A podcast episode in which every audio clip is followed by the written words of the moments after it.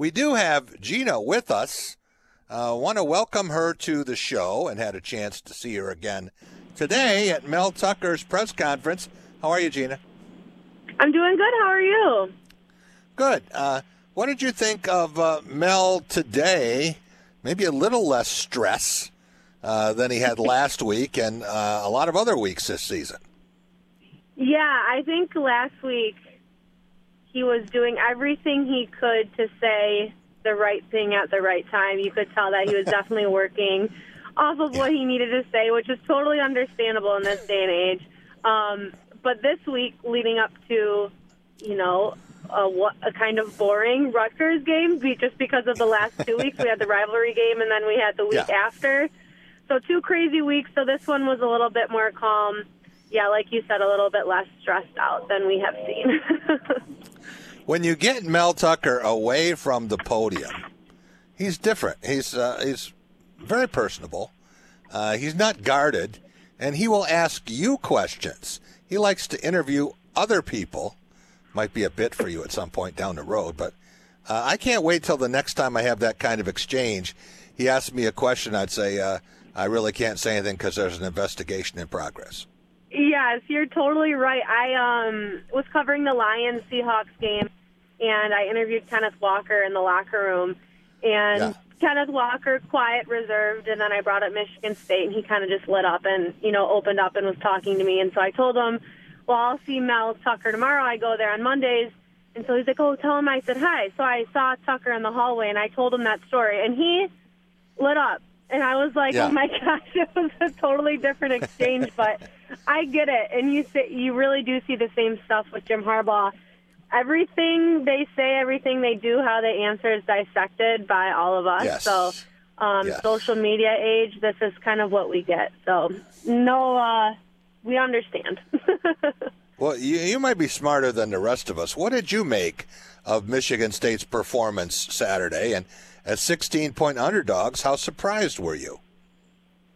It's interesting because I don't know if surprise is quite the word because those are the type of expectations I think we had of this team early on.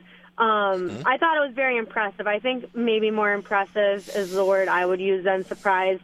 Like you Yeah. said, going on the road and facing a ranked team after having just gone through all of that. But I think a lot of times that's when teams come together is when they're forced to come together. So, like he said today, I think that's what the Spartans were forced to do, and it was a huge win, and honestly a relief too because you do you do hate to see a team continue to fall, um, facing issue after issue. So to get that one off their back, I think was huge, and now you have a Rutgers team ahead of them that if they can beat Illinois, they could probably handle Rutgers at home as well. Yeah, and you can't put anything in the win column before the kickoff. I think uh, we were reminded of that again this weekend. But uh, Michigan State in a position with back to back home games against last place teams in Rutgers and Indiana. And uh, when you think about that, the, the two teams below them in the Eastern Division standings, if they could get a couple of wins, uh, suddenly they're bowl eligible. And there was a time when a lot of people thought they'd be collecting helmets after the Penn State game. Right. I mean, after that Minnesota game at home, it was Yeah. it was so surprising, and then you couldn't help but look down the schedule and see what they had ahead of them.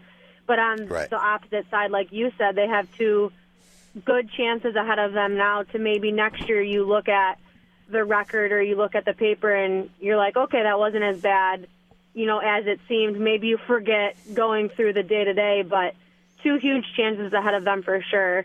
Um, and of course, after the struggles just on the field, and then of course what they've gone through recently, two wins to add to la- to this past weekend would be huge for this team. We're talking with Jeanna Trotman from uh, WXYZ Channel 7. Works with uh, my buddy Brad Galli, who's a Michigan Sports Caster of the Year. Uh, when you think about uh, Michigan State, and so often, Jeanna, they have gone uh, from peaks to valleys and then back up uh, the mountain. Five times in the last 15 years, they've had an excellent year and then a precipitous drop and then come right back up. And uh, I think about this season so much like 2012.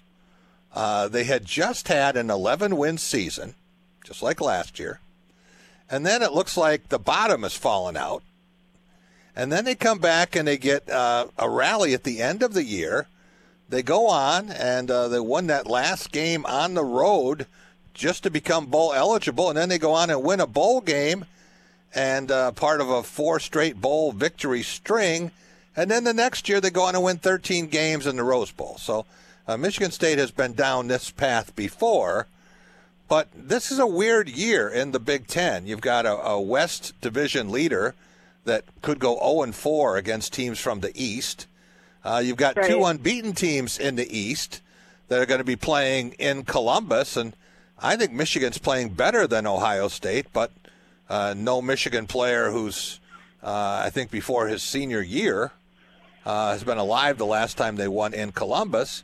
Uh, what do you make of that the rest of the year, and uh, who's going to be representing the Big Ten East in Indianapolis? I know, right? This past weekend, you just saw so many teams. I don't think I can remember seeing the AP poll and the college football playoff picture shake up the way it did this past weekend with yeah. Tennessee and Alabama, with everyone, Alabama, Clemson.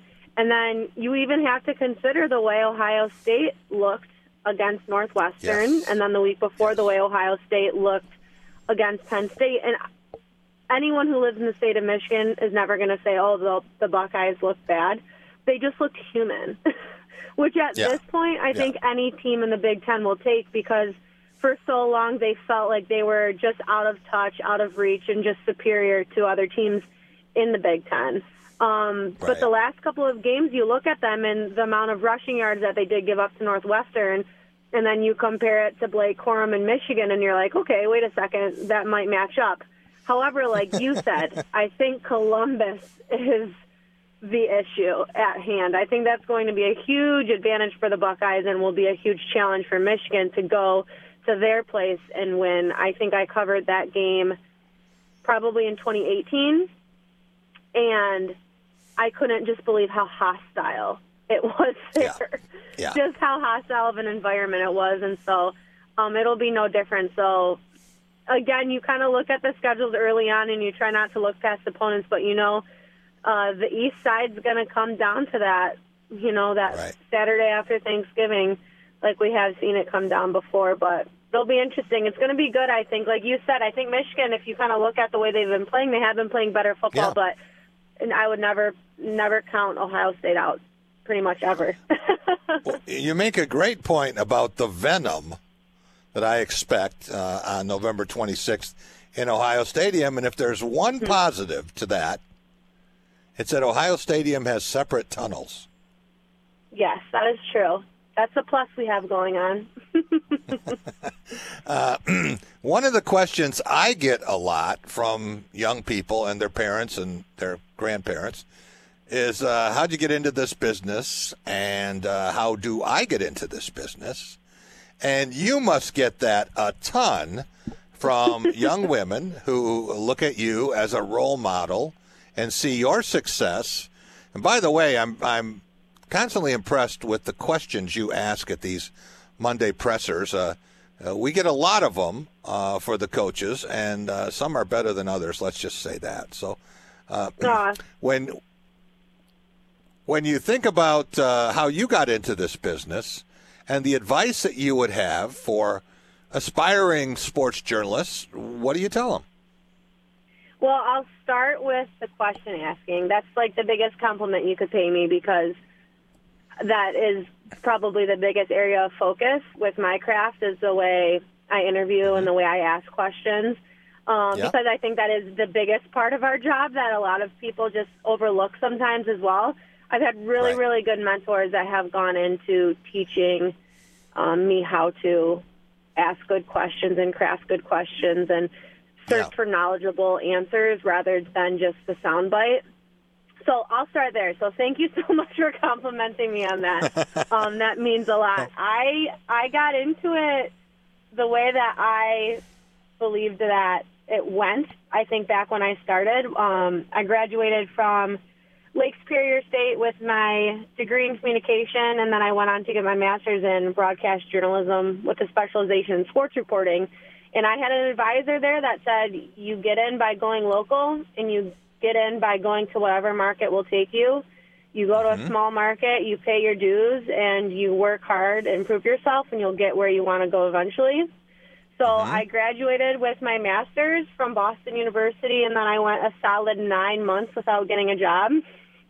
And that is applying to everywhere Louisiana, Alaska, Alabama, everywhere. And I got a, uh, at the time, it was a Skype interview call from Rochester, Minnesota. They're a market 151 at the time and it was a tri-city market with Rochester, Albert Lea, and Austin, Minnesota. And I interviewed over Zoom or Skype, and then I took the job. About two weeks later, I moved out to Minnesota, not Wow. ever having stepped foot in the state except once for a volleyball tournament.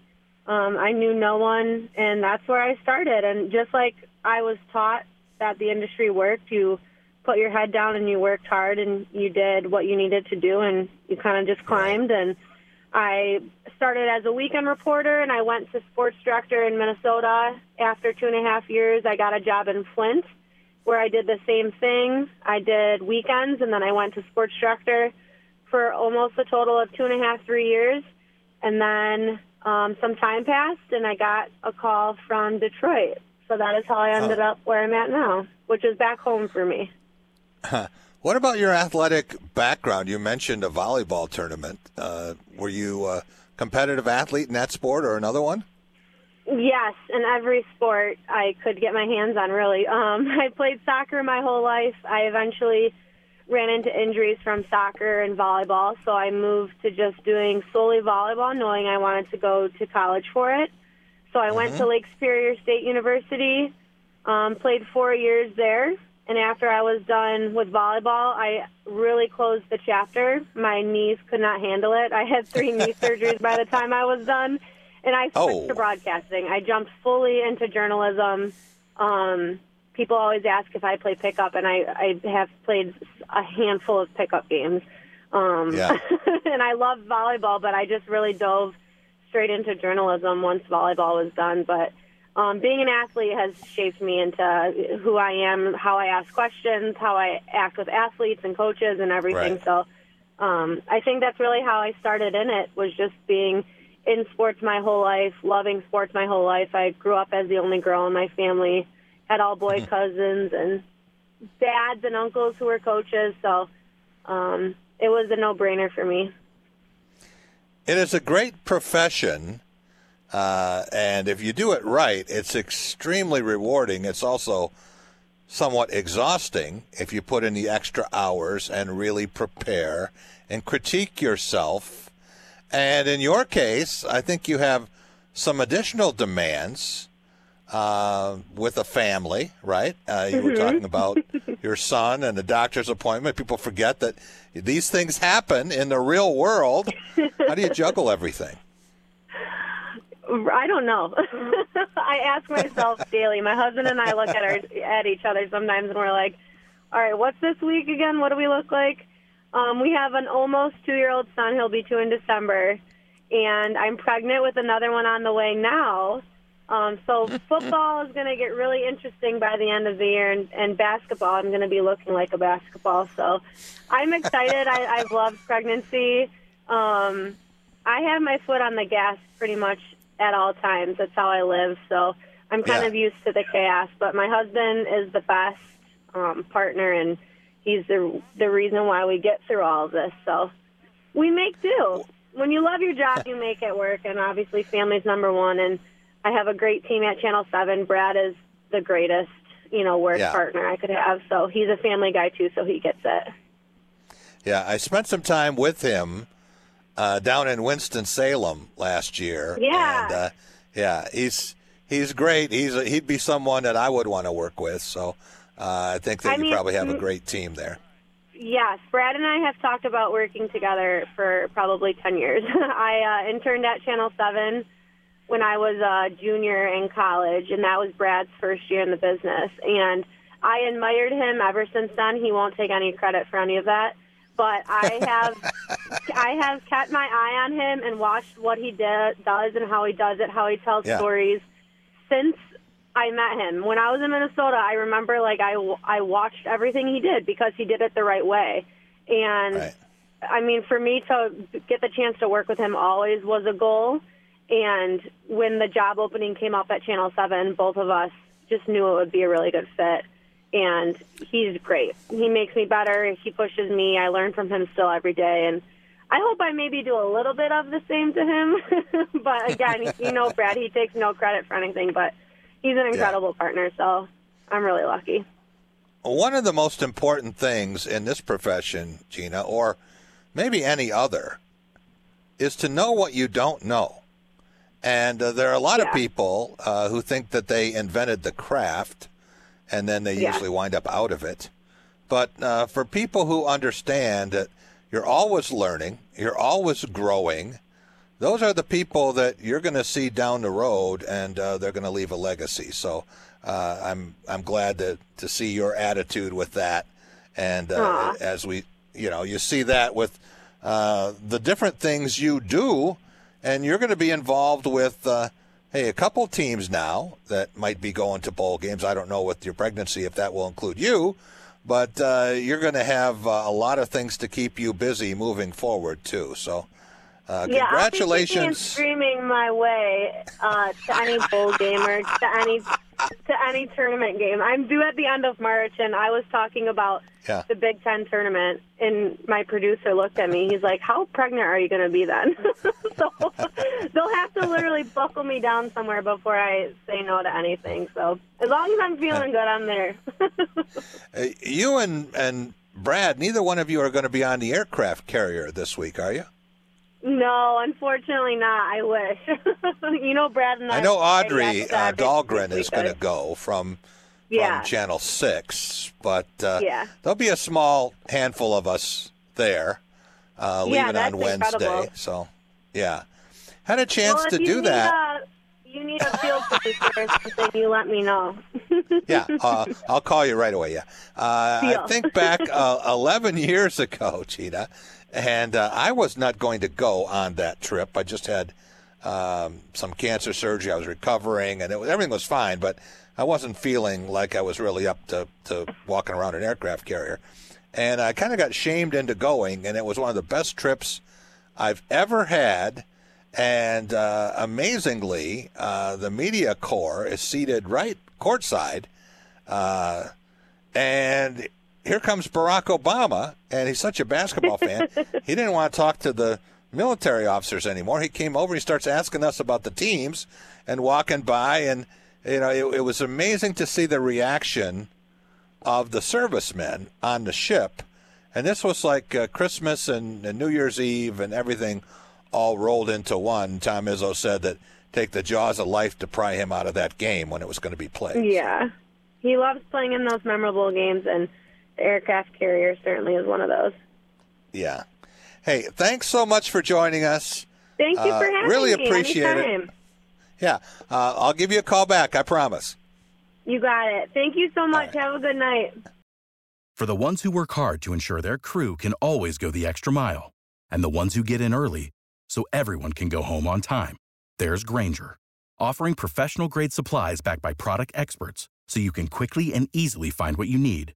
Plus, you can count on access to a committed team ready to go the extra mile for you.